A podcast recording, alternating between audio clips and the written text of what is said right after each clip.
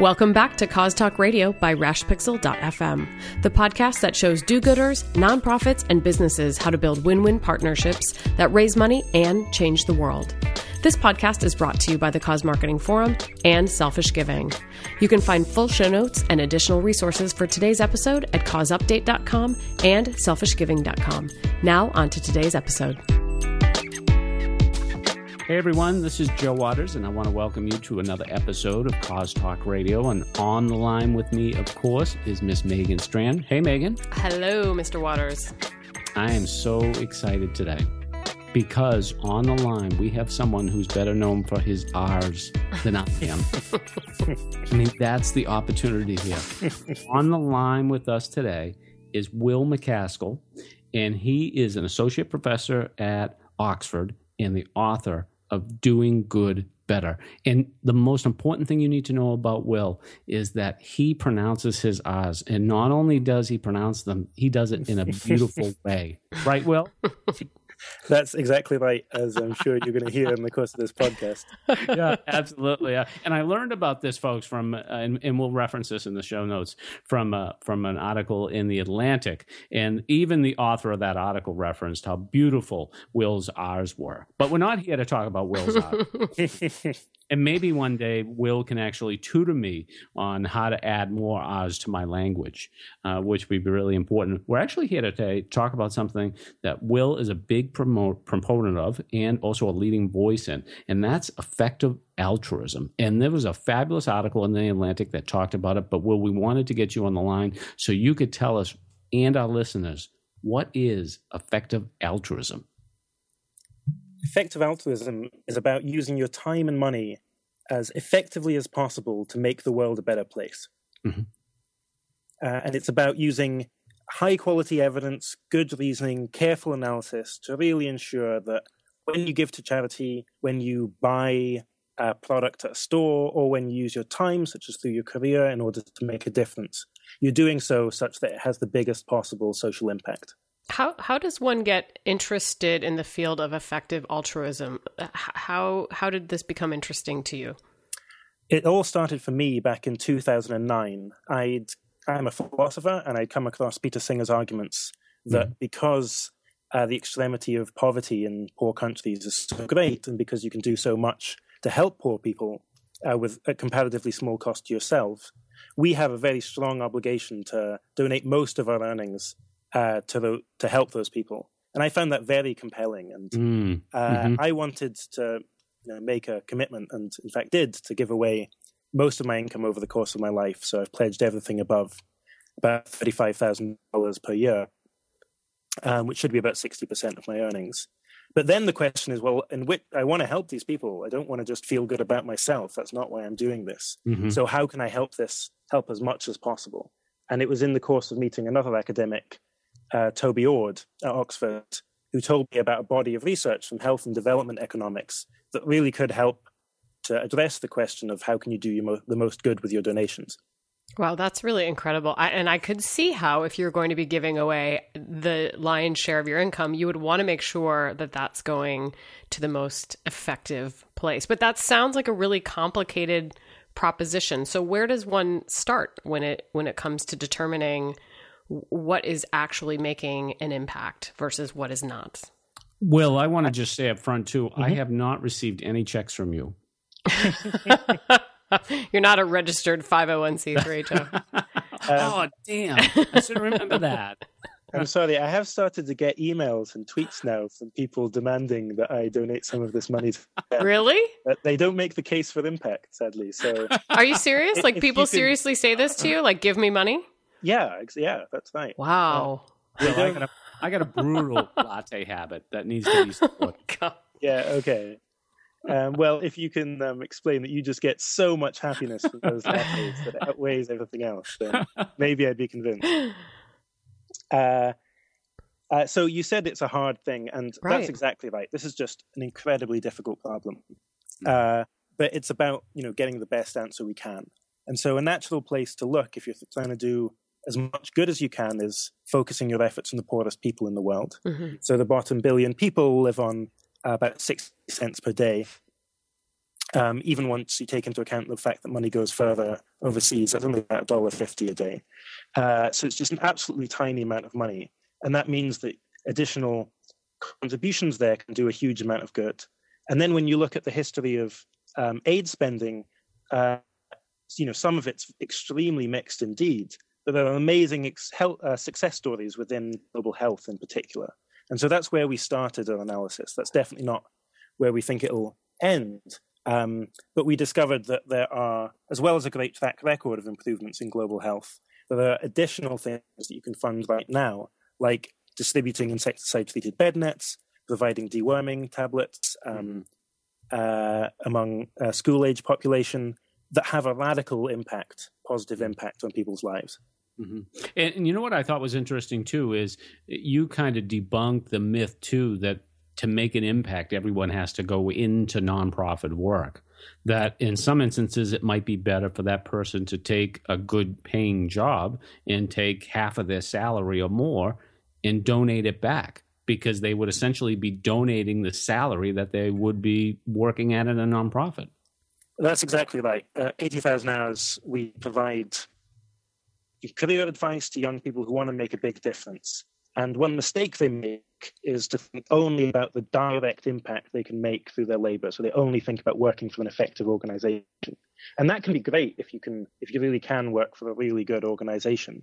But it just neglects that you also have the opportunity to have a big impact through your ability to donate or your, through your ability to advocate or promote important causes.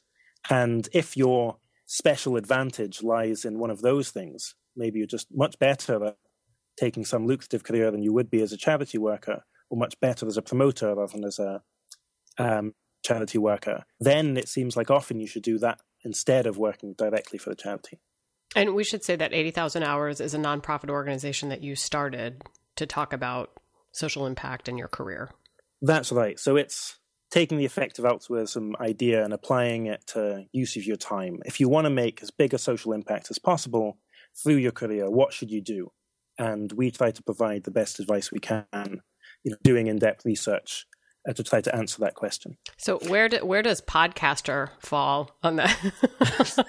so if you are way at the bottom, uh, if you are advocating extremely important causes through your podcasts, uh, ah. uh, it's you know you'd have that kind of advocate um, role. So if you were able to reach a very large audience and change the behavior of a large number of people, um, I think podcaster, you know, it has potential at least. That's We're awesome. lucky, I'll tell you. He doesn't, he doesn't know that two weeks ago we interviewed White Castle. Right? oh my no, goodness. I, well, I want to ask a question because I think part of part of what was outlined in this article that was so fascinating to me and it's so hard is just going counter to the emotionality of why most of us donate to a cause. So, you know, if I feel like saving puppies is the most mm-hmm. important thing in the world and that really pulls on my heartstrings your mm-hmm. point is kind of like too bad like that is not the best use of your dollar when you are trying to make a dent in the world so you know there's that piece of it and then there's like do I save one puppy or 10,000? And mm-hmm. really, our emotions are more calibrated to save that one puppy that we see, see a picture of because we get overwhelmed and shut down when we hear this 10,000 number. That's right. Uh, psychologists have actually studied this effect. They call it psychic numbing, uh, where if you tell a story about one young child who um, would benefit from your donation, uh, you will don't like people on average will donate more than if they tell a story even about two people who would benefit from that donation. So you'd think you people would want to donate twice as much because they're doing twice as much good, but it's just much harder to empathize with a large number of people um, than it is to ident- empathize with what, just one person. And so, of course, it's very natural that you want just, you know, if you're kind of getting this empathetic arousal, you want to act on that. But I think this needs to be kind of guided by our capacity to reflect and think through things and reason, um, because there are causes that perhaps don't pull at the heartstrings in the same way, um, but where you'll do even more good. Mm. And, and, you know this kind of you know will what one of the things i'm interested too is like this brings us to the issue of cause marketing and you know mm-hmm. as you know megan and i you know we focus a lot or i focus i should say mainly on transactional cause marketing the type of things that happen at the register when you mm-hmm. know people donate a dollar or donation boxes and you know the biggest thing i tell my clients will is you have to lead with emotion you know mm-hmm. go with your strongest emotional appeal um, but you know the challenge is is that's not always the best cause that's represented mm-hmm. at the register because it tends to be either women, it you know, or children mm-hmm. or animals. You know, something that's going to really, uh, you know, it's not about necessarily malaria nets. Mm-hmm. Yeah. So I think you know you can have the, do the similar emotional appeals even for the very effective you know concrete charities that we talk about like against mm-hmm. malaria foundation you know children feeling happy that they've now got a bed net or children feeling happy they've now been dewormed can still right. have the same sort of um, you know emotional arousal for people i think mm-hmm. uh, where cause marketing the way i'd kind of think about it especially transactional cause marketing the most important issue would be is this something that's going to be one step on the path to a much kind of larger impact in that person's life because right. normally these are quite small amounts of money, and that's what mm-hmm. kind of emotional appeals are good for. Mm-hmm. Or is this something that's potentially substituting for other good acts that they might do? This is right. a phenomenon, phenomenon uh, psychologists call moral licensing, mm-hmm. where you can do one good deed, then you feel good about yourself, and that just means you won't do some other good deed that you would have otherwise have done. Mm-hmm. Um, and sometimes, kind of the empirical uh, literature is divided on this. So, in some circumstances, you get this effect where this first act is like a commitment, like first step towards a bigger commitment. Um, mm-hmm. And other times you get this effect where you think, okay, well, that means I've done my bit and I'm just going to do less good elsewhere. Mm. And so mm. that's, I think, a, the big risk for some of these cause marketing. You know, one of the things that concerns me sometimes, Will, is um, fundraising around disasters, is mm-hmm. that there is so often a disproportionate impact uh, you know, that depends on the disaster and what happens. You know, as you know, you know, we had this terrible bombing um, years ago um, in Boston, just a couple years ago now, yep, and yep. you know, they raised uh, millions and millions of dollars. I think it was uh, like almost a hundred million dollars or something like that for the victims, and they certainly deserve the money and stuff. But I was very aware of the fact that about that same time there was a refinery explosion in Texas, and several people died, and then mm-hmm. 15 firefighters were killed in Arizona Arizona fighting a blaze. And mm-hmm. they actually had trouble raising money for those 15 firefighters' families. And I think to myself, there's got to be a better way when it comes to disasters and tragedies to raise money. I completely agree. And I write about natural disasters and doing good better. Um, in particular, uh, there's this odd effect when it comes to doing good, which is that if you feel very strongly about something, then that can be a, even be a reason against mm-hmm. acting mm-hmm. on that impulse because everyone else will also be exposed to this idea and feel very strongly about it. And right. so natural disasters often get far more funding than what people regard as just, or I would regard as just ongoing natural disasters, like mm-hmm. the 500,000 people every year who die of malaria. I just think that's mm-hmm. a natural disaster of untold proportions, but we get used to it somehow because it happens every day. And that means that I think people do sometimes donate to places where they could have had a much larger impact elsewhere. So the mm-hmm. Japanese earthquake was an example. People were donating from the UK, um, my own country, to Japan, even though Japan's a richer country. it's a very kind of odd state right. of affairs. Yeah. And even though the Japanese Red Cross had explicitly said, like, we do not need any money, mm-hmm. um, we are already a wealthy country that is able to deal with this. And in fact, in the immediate aftermath, Japan got a similar amount of funding as Haiti did, mm-hmm. even though Haiti is wow. um, uh, something like 20 times poorer wow. uh, and did not have the same amount of uh, you know infrastructure to be able to cope with that. Mm-hmm. And so when there are these emotional appeals, people aren't necessarily thinking, you know, how much good am I going to do on the margin, given that everyone else is already going to be funding this? I want to go back to the company piece because you sort of took the consumer perspective and we sort of pitched it to you as the com- consumer perspective. You know, if you're donating a dollar at charity, but mm-hmm. as the co- as the company, you know, those dollars can really add up to millions of dollars, whether you're donating it yourself corporately or whether you're leveraging consumer pocketbooks to raise that amount of money.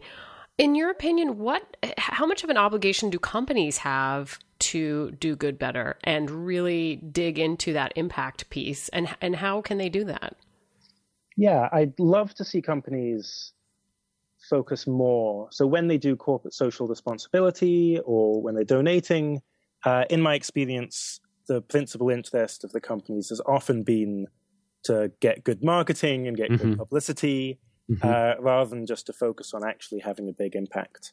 Um, and I would love to see companies step up to the plate and say, look, no, actually, we're going to dedicate a certain proportion of our resources um, and we're going to dedicate that to actually just you know making sure that we're having a really big impact on the world mm-hmm.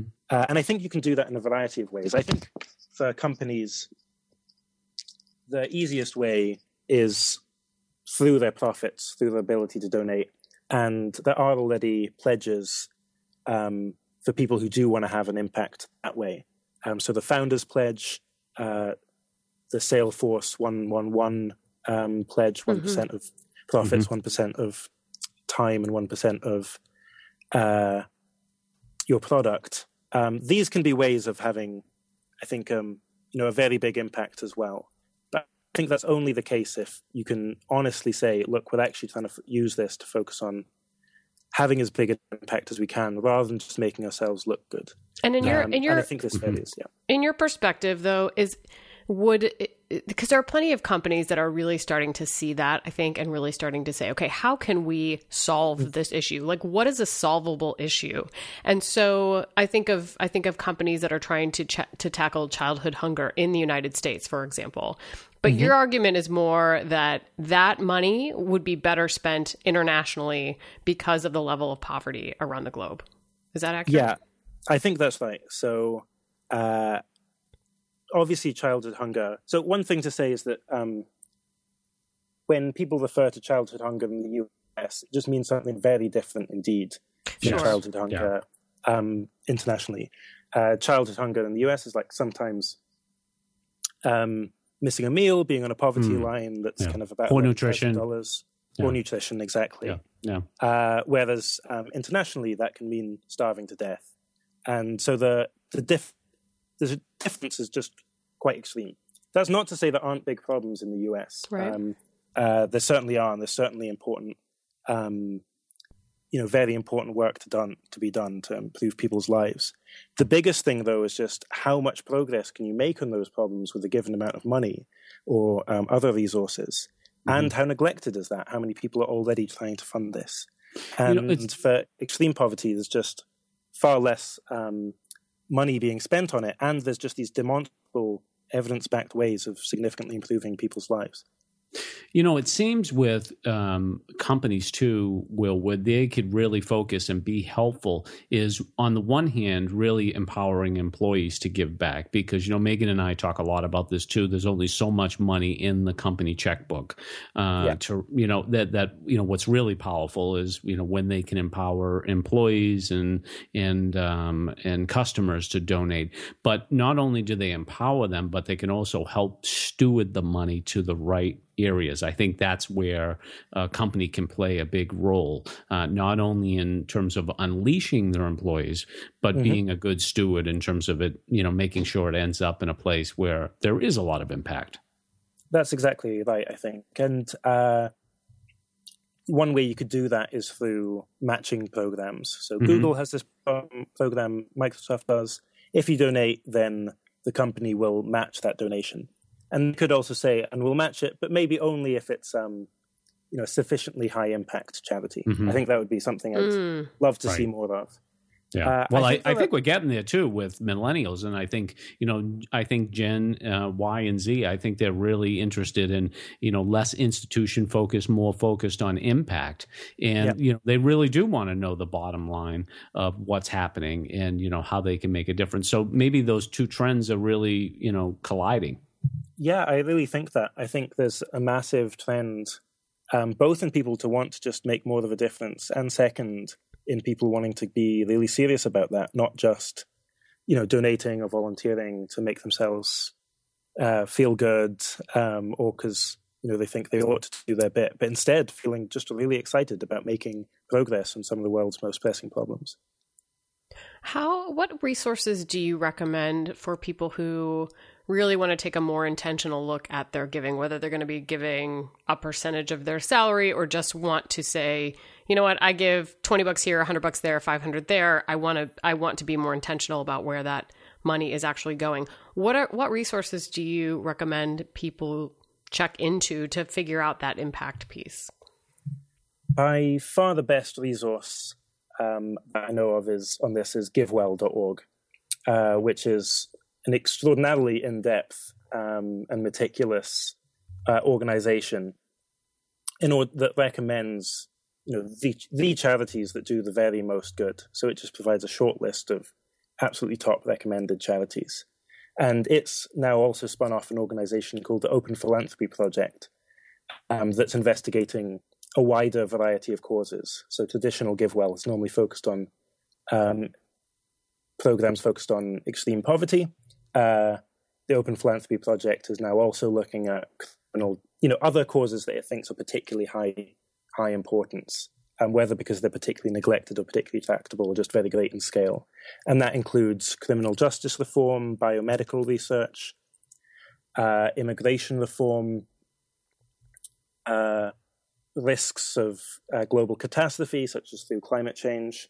Uh, so a number of other causes uh, and that's also just incredibly thorough and some you of the best research. You know, well, well, I got a question though. Like, you know, yeah. I hear you talk about these things, and I think to myself, like, you know, if you're a thinker or you're math oriented or analytical in t- mm-hmm. terms of how you approach charities, this sounds great.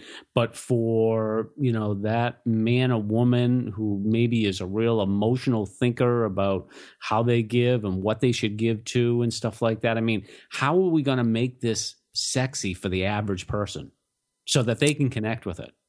Yeah. So it is a very you know, it's certainly something that so far has been appealing to nerds. studies. philanthropy well, nerds. It? it? was like we yeah, saw something like that. Nerds. It's a nerd giving or something like that. Yeah, um, I think that was in the Atlantic article. It yeah, yeah. Munificence for munificence for nerds. Um, and so that's exactly right. And I think you know the core people, GiveWell and us, who've been behind this, we are the nerds that are promoting this. And then I think the next stage would be then uh, dressing this in a way that's you know easily understandable and emotionally relatable. Mm-hmm. Uh, and I think some of the uh, statistics on impact, if you present it the right way, um, can appeal to that. So sometimes I think. So with Against Malaria Foundation, which distributes these insecticide-treated bed nets, um, statistically you can save a life for about three and a half thousand dollars. Um, that's not like these other numbers that charities sometimes use that are very overblown. It's just mm-hmm. As a matter of fact, you should expect to save a life on average with every three and a half thousand dollars. Now imagine that you walked past a burning building and you ran inside and kind of kicked the door down and rescued a small child from there and ran out with a small child. If you did that, that would be something that would stay with you with the rest of your life.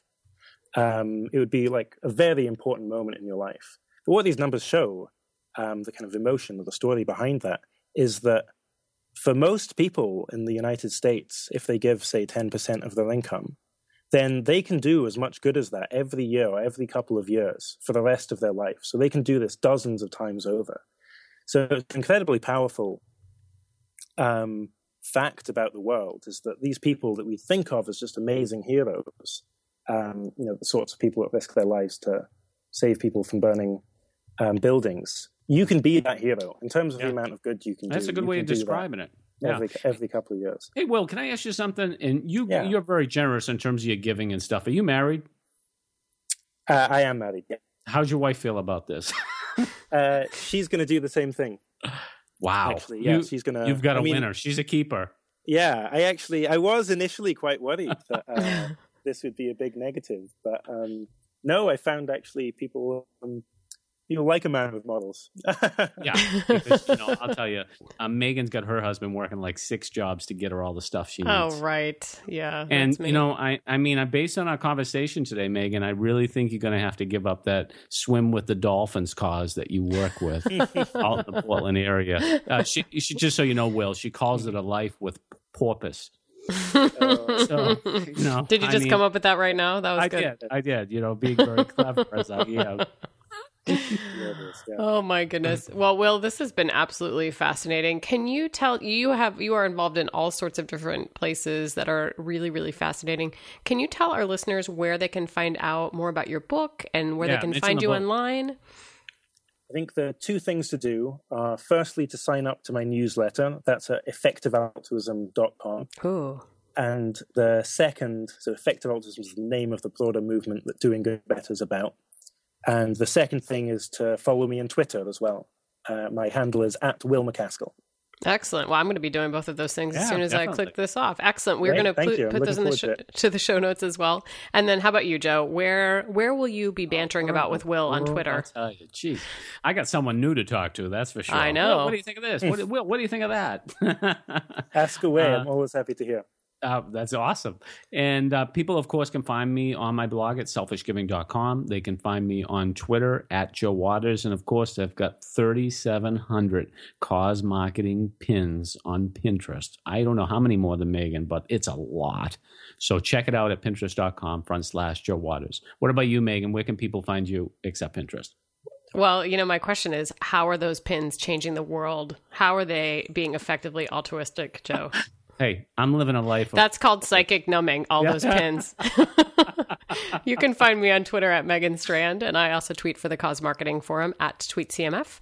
And you can find show notes for today's episode at causeupdate.com as well as selfishgiving.com. And you can find the podcast that is not psychically numbing on iTunes. We do recommend you subscribe to the podcast, share the wealth, share the message, share the altruism. And if you like today's episode, please leave us a review. We would love to hear it. And on behalf of Will and Joe and myself, we'd like to thank you for joining us for this episode of Cause Talk Radio, and we'll talk to you next time.